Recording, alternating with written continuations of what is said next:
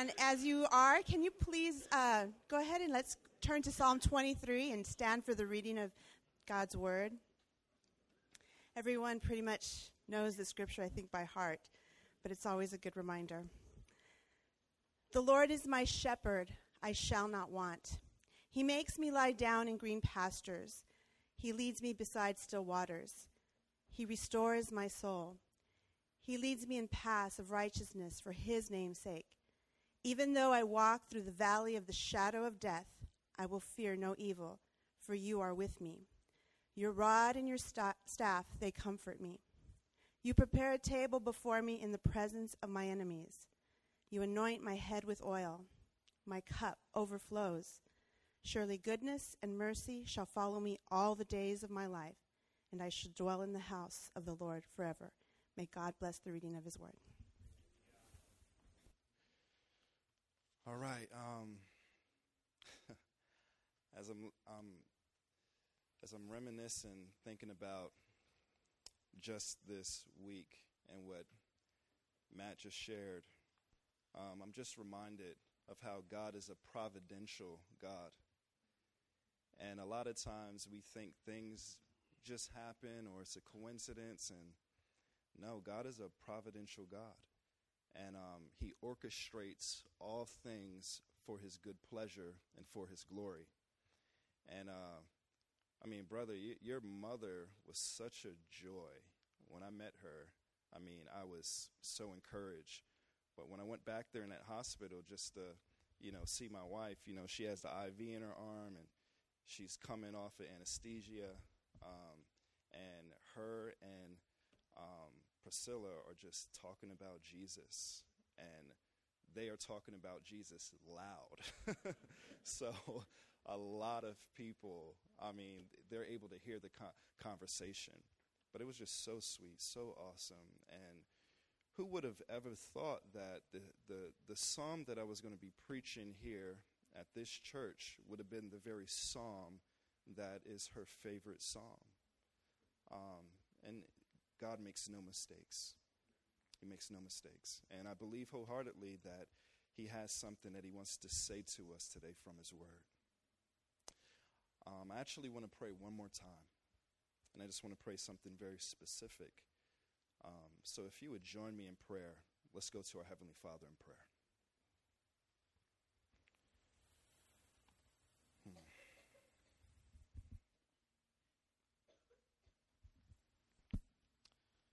Lord,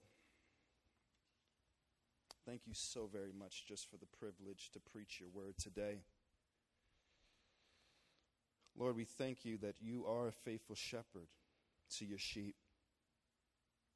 We ask that you would teach us more of what it means for you to be a faithful shepherd this morning from your holy, inspired word. Heavenly Father, would you please pour out your Holy Spirit upon this congregation this morning? And I pray that you would pierce and encourage and uplift the hearts of your people through your living word. Please supply me with the grace to preach your word with conviction, with clarity, with compassion, with humility, and with a total dependence upon you for your help. I know that I cannot even come close to communicating all of the beauty and all of the glory that is found here in this psalm. But please take my feeble, my feeble efforts and multiply them for the encouragement of your sheep and for the sake of your glory. I pray all of this in the name of your matchless Son, Jesus Christ. Amen. Amen. And Dr. J. Vernon McGee's Through the Bible commentary series on the book of Psalms, he says this quote Psalm 23 which is so popular, would be meaningless without Psalm 22. And Psalm 22, we see the cross. In Psalm 23, we see the crook, the shepherd's crook. In Psalm 24, we see the crown. In Psalm 22, Christ is the Savior. In Psalm 23, He is the satisfier. In Psalm 24, He is the sovereign. In Psalm 24, He is the expectation. In Psalm 22, He dies. In Psalm 23, He is living. In Psalm 24, He is coming. In Psalm 22, it speaks of his past. In Psalm 23, it speaks of his presence. In Psalm 24, it speaks of the future. In Psalm 22, he gives his life for the sheep. In Psalm 23, he gives his love to the sheep. In Psalm 24, he gives us light when he shall appear. What a beautiful, wonderful picture Christ is in these three Psalms. These three Psalms have been referred to as the Shepherd Psalms, and Psalm 23 in particular has been considered by many to be the most famous and familiar chapter in the book of Psalms. But as we approach Psalm 23 this morning, please do not allow your familiarity with this psalm to cause you to approach this psalm casually. But I pray that God would pour out grace upon all of us to approach this psalm with a childlike spirit, to approach this text, asking God to help us to see it with fresh eyes. As we walk through these six verses this morning, I would like us to look at three things. And if you have a pencil or a pen, you can write these things down, or if you want to put it in your iPad, I want us to look at three things. The first thing I want us to look at is the shepherd's guidance and care for his sheep. That's in verses 1 through 3. The second thing I want us to look at is the shepherd's presence and protection of his sheep. That's in verse 4. And the third thing that I want us to look at is the shepherd's table and eternal home for his sheep. That's in verses 5 through 6. Again, the first thing, the shepherd's guidance and care for his sheep. The second thing, the shepherd's presence and protection of his sheep. And the third thing, the shepherd's table and eternal home for his sheep. So let's look at number one the shepherd's guidance and care for his sheep.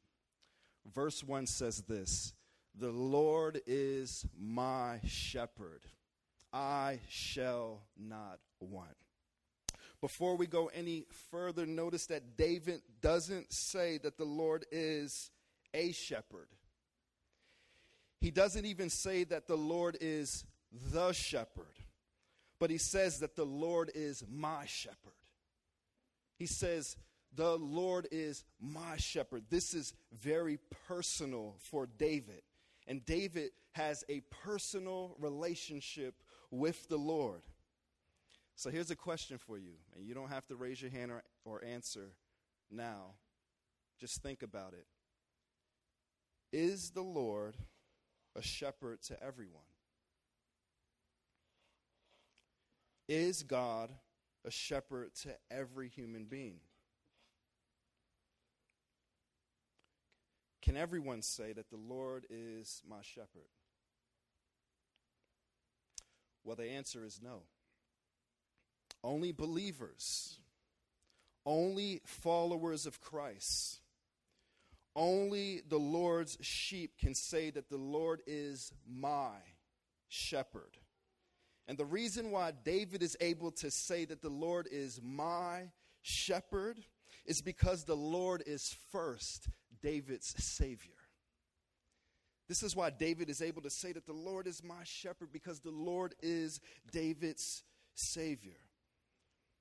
And David is able to say with confidence that the Lord is my shepherd. If you have surrendered your life to Jesus Christ, you can say these five words with confidence The Lord is my shepherd And you can say it with unshakable confidence.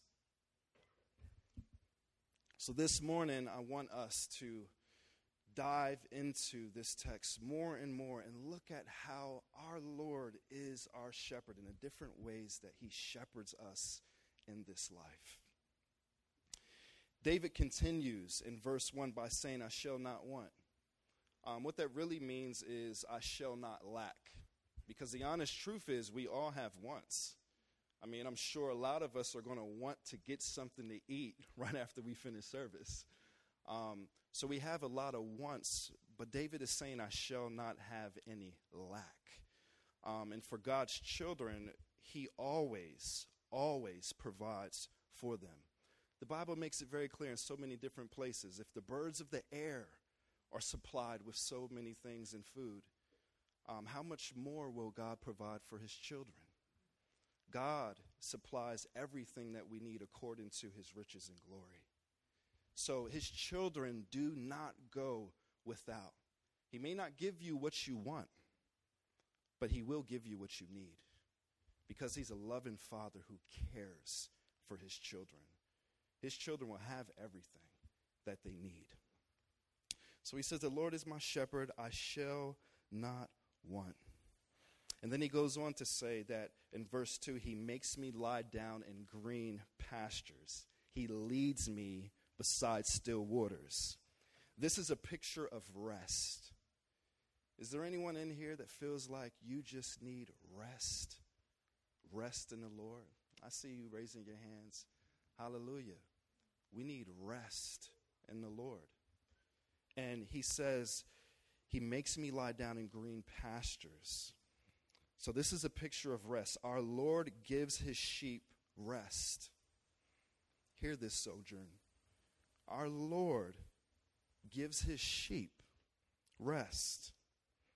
I love what Matthew 11 28 says when it says, Come to me, all who labor and are heavy laden, and I will give you rest. In James Johnson's commentary on the book of Psalms, he talks about a man by the name of Philip Keller who worked as a shepherd for eight years and recorded his insights in his book. And the book is called A Shepherd Looks at Psalm 23. When he says this, when the sheep lie down, it's because they are safe and satisfied. He goes on to say this it is almost impossible for them to be made to lie down unless four requirements are met. Owning to their timidity, they refuse to lie down unless they are free from all fear.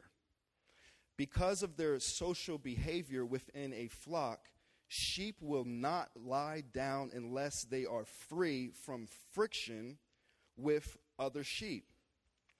If tormented by flies or parasites, sheep will not lie down. Only when free from these pests can they relax.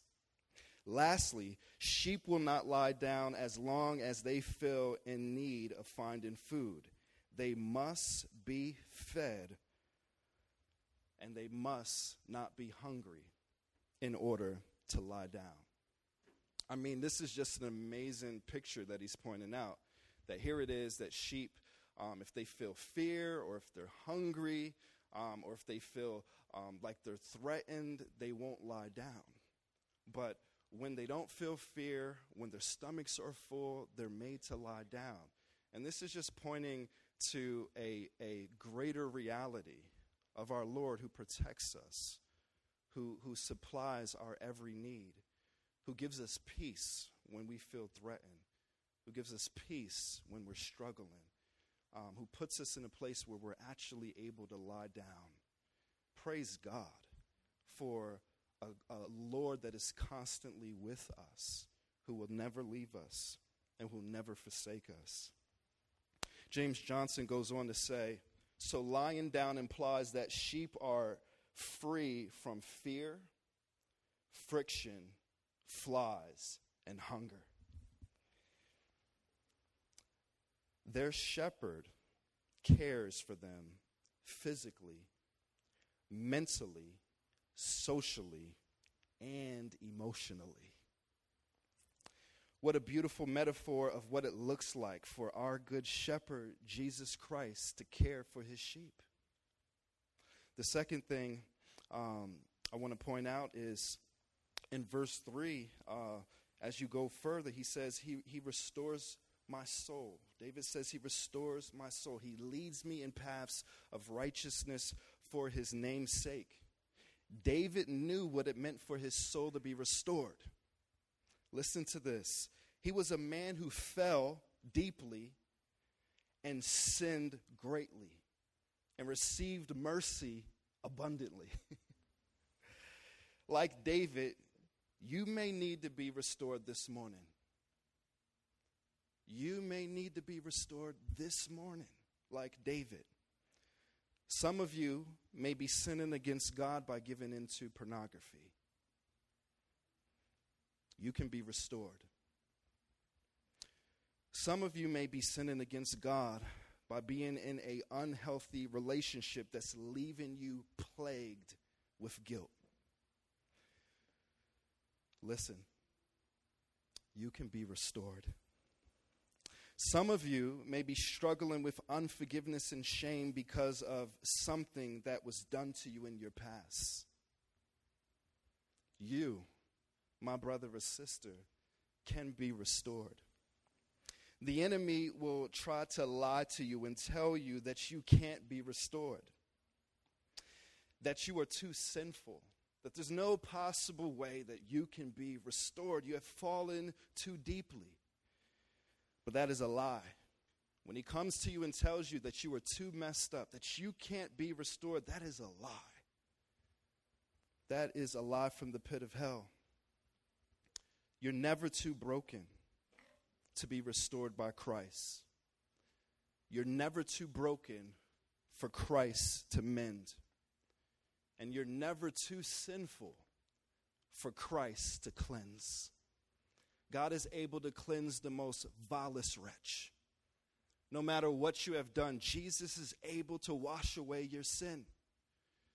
Whatever you have done that you may feel is not able to be forgiven, Christ died so that you can be forgiven and cleansed and washed clean. His arms are able to reach down into a pit that is bottomless. He's the only one who's able to reach down into a bottom that is bottomless. So praise God for Jesus who died for wretches like me and for wretches like you. Again, you're never too broken to be mended, and you're never too sinful to where you can't be cleansed. And I absolutely love this beautiful passage in Luke it's Luke 15, chapter, yeah, chapter 15, verses 4 through 7, um, where it reveals how our shepherd pursues the lost sheep and restores them. Um, it reads, What men of you having a hundred sheep, if he has lost one of them, does not leave the 99 in the open country and go after the one that is lost until he finds it? And when he has found it, he lays it on his shoulders, rejoicing. And when he comes home, he calls together his friends and his neighbors, saying to them, Rejoice with me, for I have found my sheep that was lost. Just so I tell you, there will be more joy in heaven over one sinner who repents than over 99 righteous persons in need of no repentance. What a beautiful picture of how our good shepherd pursues his lost sheep. The Lord's restoring is not condemning and harsh. The Lord's restoring is compassionate and comforting. You may be wandering from the Lord right now. You may be out there wondering all by yourself, or at least you think you're by yourself. But I want to let you know that as you wander out there, You're not alone. If you are wandering out there, I want you to know that there's someone who's pursuing you. And that person that is pursuing you, that person is Jesus Christ. And this Jesus is pursuing you relentlessly. And if you are wondering, if you're a sheep that is wondering, know that God is pursuing you, that Christ is pursuing you. And if you feel the conviction of the Holy Spirit telling you to repent and turn back, do so. Repent and turn back to this Christ who is merciful and kind and loving and compassionate, who will welcome you with open arms. The parable that I just got finished reading in Luke, notice how he goes after the sheep, the one that wanders off. The one sheep he goes after and he, he grabs the sheep, he puts the sheep on top on top of his, his shoulders. And the Bible says that he brings the sheep back. And then he calls his neighbors and friends and says, Rejoice with me. This is how he responds to those who are lost who come back. Notice that he doesn't take the sheep off his shoulders and throw it on the ground and say, Why have you strayed away? Why did you run away from me? Notice he doesn't do that. But the way that he responds is with compassion, with love, with gentleness, with mercy, with comfort. We have an amazing God that we serve. Again, our Lord's restoring is not harsh and condemning. Our Lord's restoring is compassionate and comforting. So rest in that, Lord. Rest in that Savior. He's an amazing God. He's an amazing God that you can fall into the arms of. And if you're wondering, I want to encourage you to do so. And He not only restores us, but the Bible says that He leads us in paths of righteousness. I think that's amazing that He leads us in paths of righteousness. He works His righteousness inside of us. If you are delivered from drugs, or if you're delivered from a life of fornicating, or if you're delivered from a life of deceiving people, it's because God has worked His righteousness inside of you for us to try to take any type of credit for that whatsoever would be wrong. Not only would it be wrong, it would be sinful because the truth is God has done all of the work. Remember um, uh, Ezekiel 36, it says, God will take out our heart of stone, give us a heart of flesh, and put his spirit within us. And then it goes on to say, and cause us to walk in his statutes. He will cause us to walk in his statutes. He will work his righteousness inside of us. So, for us to say that we had anything to do with it would be like a kid who's at the playground. He's trying to hold on to monkey bars, and he can't hold on to them. And then the father comes in and gets behind him and then holds the kid up. And he's, the father's the one doing all the work. And it looks like the kid is holding the monkey bars, but really he's not holding the monkey bars at all. The father is the one doing all the work, but then when the kid comes down, he runs to mommy and says, Look at what I did. The father would be like, You didn't do anything. You, you weren't even, you were barely holding the bar. I did everything. I held you up. And in the same exact way, when it comes to the righteousness, when it comes to us growing in godliness, when it comes to us growing in holiness, it's God who works in us. It's God who works his righteousness in us. It's God who leads us in paths of righteousness. And the Bible says, for his name's sake. He does it for his glory. We get the benefit, and he gets the glory. Praise God for that. Now, for us who have been freed from certain things in our lives because we are all sinners, there's still things that we struggle with, right? There's still things that we battle with. There's still a war that is going on with our flesh. As believers, we ought to pray consistently Lord, lead me in paths of righteousness. Lord, lead me in righteous ways. We ought to say, God, lead me for your namesake and for your glory. Lead me in paths of righteousness. That ought to be a prayer that we pray consistently as believers. So may God uh, pour out much grace upon us to pray that prayer.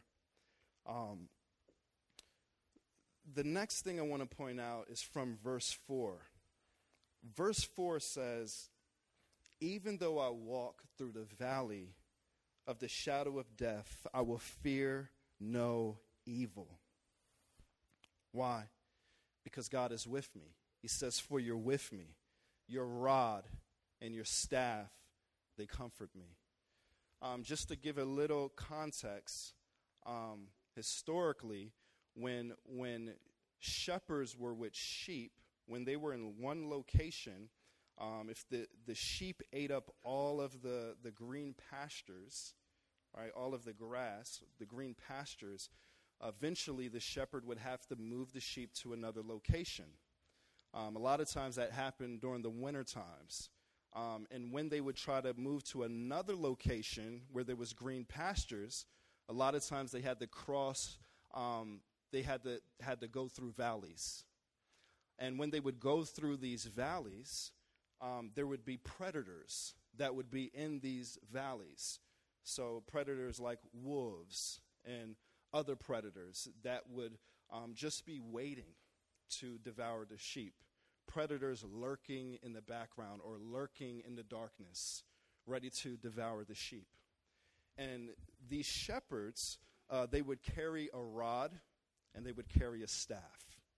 And the staff was meant to lovingly guide the sheep, was meant to lovingly, um, you know, direct the sheep to the right, direct the sheep to the left, to lovingly direct them. Um, that's what the staff was for. But then uh, the rod was to make sure that if predators came, that uh, the, the shepherd would use the rod to ward off these predators. And it's just a beautiful metaphor of how God leads us and he guides us and he also protects his sheep consistently when we're going through valleys or as we walk through this life. Um, I wanted to get personal with you and share a valley that, that I went through. Um, almost two years ago, um, I received a phone call out of nowhere, and it was a hospital that called me saying that my father was rushed to the hospital. Uh, they said that his heart was failing, and um, they said that he had had a heart attack. Uh, me and my family, we hopped into our car and immediately started driving from Washington, D.C. to New Jersey. Um, the, the hospital called me back and they said that his heart has failed. Um, we're trying to revive him back. And they called me back and they said, We revived him back. And then they called me again and said that his heart failed again. And we're trying to revive him back. And then they called me back again and said, We were able to get him back. And then when they called me again, I just told them, Listen, please, I, I can't take it. I'm trying to drive. Um, I, I'm to the point where I'm shaking. I just, please don't share anything else. I'll find out the news when I get there. And Sojourn, honestly, I was, I was shaken so much, I, I couldn't control my nerves. Um, this just came out of nowhere where I learned this news about my father. And I'm driving there to Camden, New Jersey, and when I got to New Jersey, I arrived to the hospital to a cold, dead body. And my father was dead. He was pronounced dead. Um, that was such a difficult, hard time for me. Uh, I remember saying to myself, you know, when, when I finally did his funeral, that I would have never thought that as a pastor, the first funeral that I would do would be my own father's. And then three weeks after that, um, I had a friend who was preparing to go to Japan. This is just three weeks later, who was preparing to go to Japan. Um, he was in a rest stop. And when he was in that rest stop, uh, he was in that rest stop with him, it was him, his wife, and his three children. and there was an 18 wheeler that backed up and crushed the car and killed him, killed his wife, killed his two year old, killed his three year old, and um, their, their newborn, which was only two months old. Um, four months after my father died, my grandmother died. Um, and then I remember when I came back to preach, uh, right after my friend had died, uh, a sister that was in our church um, was struggling with cancer, and she passed away the Saturday before I preached. So that Sunday, she had just passed away that night.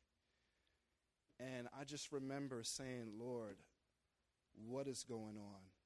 And I struggled deeply for a season with serious depression. But it was in that time that I learned something. Um, and I'm still learning it, saints. In that time, I learned that God is just as much with us in the valley as he is with us in the green pastures. And that his will for our life is just as much the valley as it is the green pastures.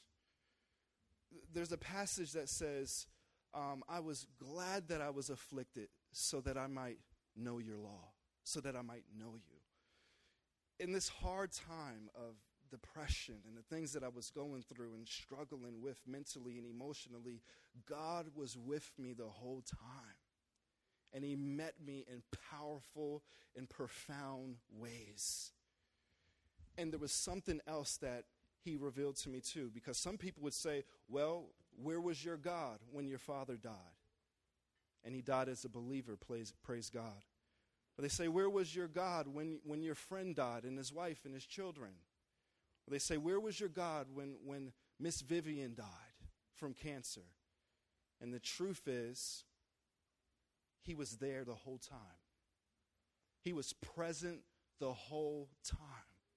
The Bible makes it very clear that he's with us in the valley. The text says, Even though I walk through the valley of the shadow of death, I will fear no evil. Why? Because he's with me. His rod and his staff, they comfort me. God was with my dad, God was with my friends, and God was with Vivian. And he shepherded them all the way to glory. Praise God that they all died as believers but he shepherded them all the way to glory. He led them to their heavenly home. He never left them, he never forsook them. Because we live in a world that is marred by sin, we have so many things that we have to wrestle with. Um, sickness, there's, there's things that just leave us crushed at times. But even in the midst of hard trials and suffering, our God is with us. And He's not just with us when we're suffering, suffering alive, He's with us when we're on our dying bed, getting ready to go to glory. And He shepherds us all the way home. He's with us. I think of even as a church how you guys are grieving with a member here, um, Alex, and just grieving over what he's experiencing and going through. May we be reminded, church, that God is with him. May Kel- Kelsey, I heard, I've been hearing, if you're here or if you hear this sermon, I've been hearing encouraging things about you from the members. How your face has shined even in the midst of hardship. And I believe it's because Kelsey knows that her God is with her in the valley. He's with her in the hard times. He's with little Ezra. And he's going to be with us all the way into when we go home. So praise God that he's with us, um, that he never will leave us, that he never will forsake us. And death is real, sickness is real, cancer's real. All of these things are real, but you want to know what? Our Christ is real as well. And all the promises that we have read in the Bible about how he's going to bring us home and there'll be no more sickness, no more pain, no more death. All of those things are true. So, as believers, we can hope. And we can hope in the valley, knowing that our Lord will be with us all the way to the end. The last thing I want to point out is the shepherd's table, an eternal home for a sheep. It says in verse 5 You prepare a table before me in the presence of my enemies. You anoint my head with oil, my cup overflows. I mean, this is a picture of him sitting at a table, and the Lord is the host, and he's preparing um, a table before his enemies, and his enemies can do nothing about it. They're just watching him in the presence of the Lord. They're just watching him enjoy himself. Um, when, when we read in the Bible about passages about oil flowing down, it usually symbolizes blessing.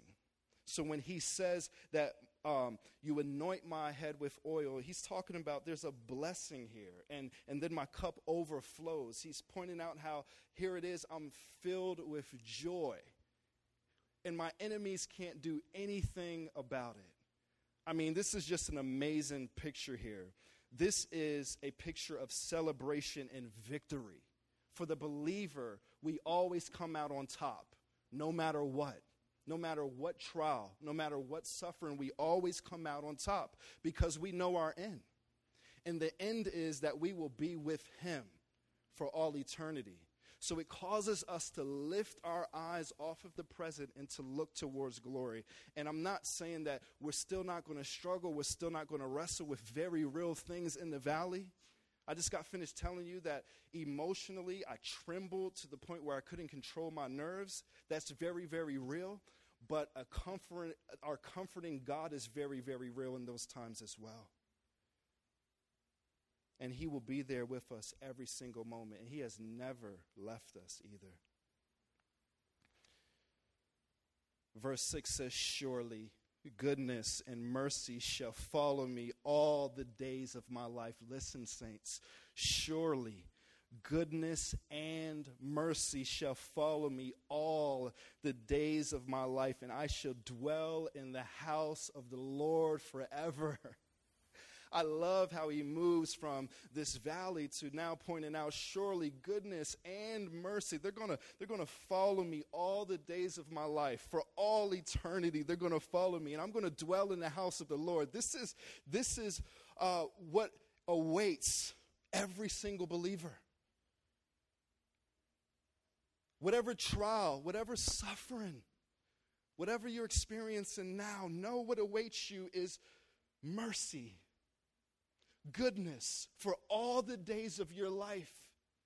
Know, know what awaits you is that you will dwell in the house of the Lord forever. Know what awaits you is all the pain and suffering that you feel, you'll never feel it again.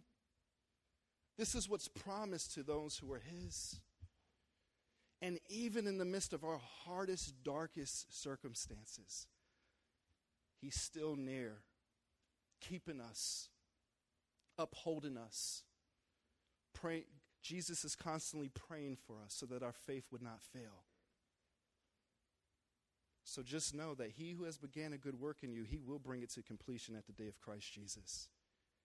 Even when it feels so hard, know that Christ will get you through.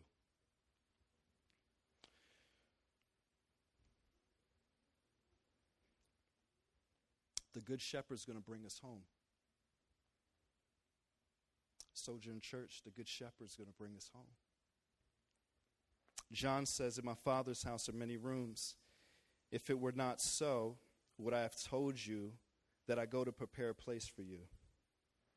And if I go to prepare a place for you, I will come again and I will take you to myself, that where I am, you may be also.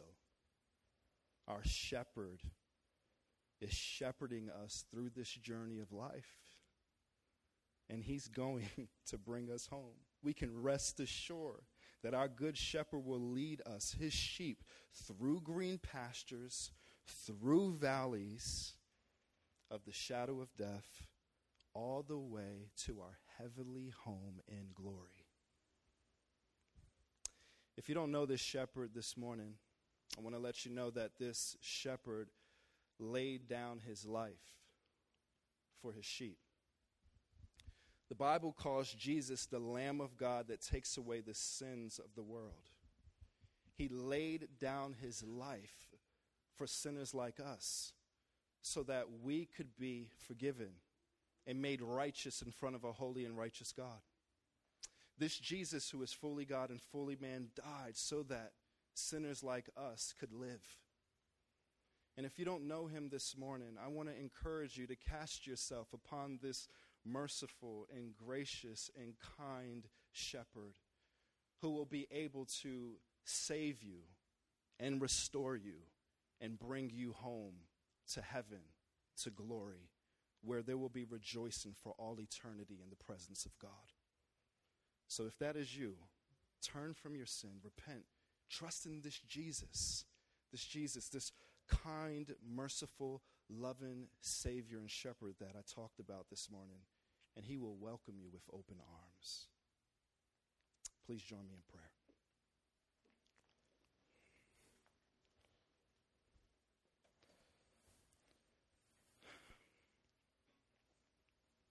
Father, I want to thank you so very much just for the privilege to share your word. And I pray that you would take my feeble efforts to expound this psalm and do far more abundantly than anything I can ask or think according to your Holy Spirit at work within us. I praise you that you are our shepherd, and because of that, we shall not want. I praise you that you make us lie down in green pastures. I praise you that you lead us besides still waters. I praise you that you restore our souls.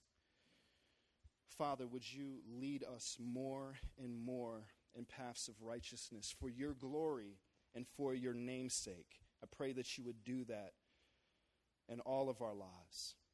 And I pray specifically for Sojourn Church that even though they walk through the valley of the shadow of death, even though Alex walks through the valley of the shadow of death. May he be reminded that he should fear no evil. Why? Because your word says that you are with him. You are with us. Your rod and your staff, they comfort us. Your word says that you prepare a table, God, before us in the presence of our enemies. You anoint our head with oil. And because of that, our cup overflows. Father, we have this promise that surely goodness and mercy shall follow us all the days of our life. And we shall dwell in the house of the Lord forever. And Father, when we think of valleys, we think of your Son, Jesus Christ, who went through the deepest, darkest valley when he was crucified on the cross and crushed under your wrath for sinners like us but you have exalted him and given him a name above every name. And at that name, every tongue will confess, every knee will bow and say that Jesus is Lord. It shows that you are faithful. So, Father, help us to trust you in the midst of hard times and help us to believe in your promises. To you be all of the honor, all of the glory, and all of the praise. Lord, we believe. Help our belief. In Jesus' name, amen.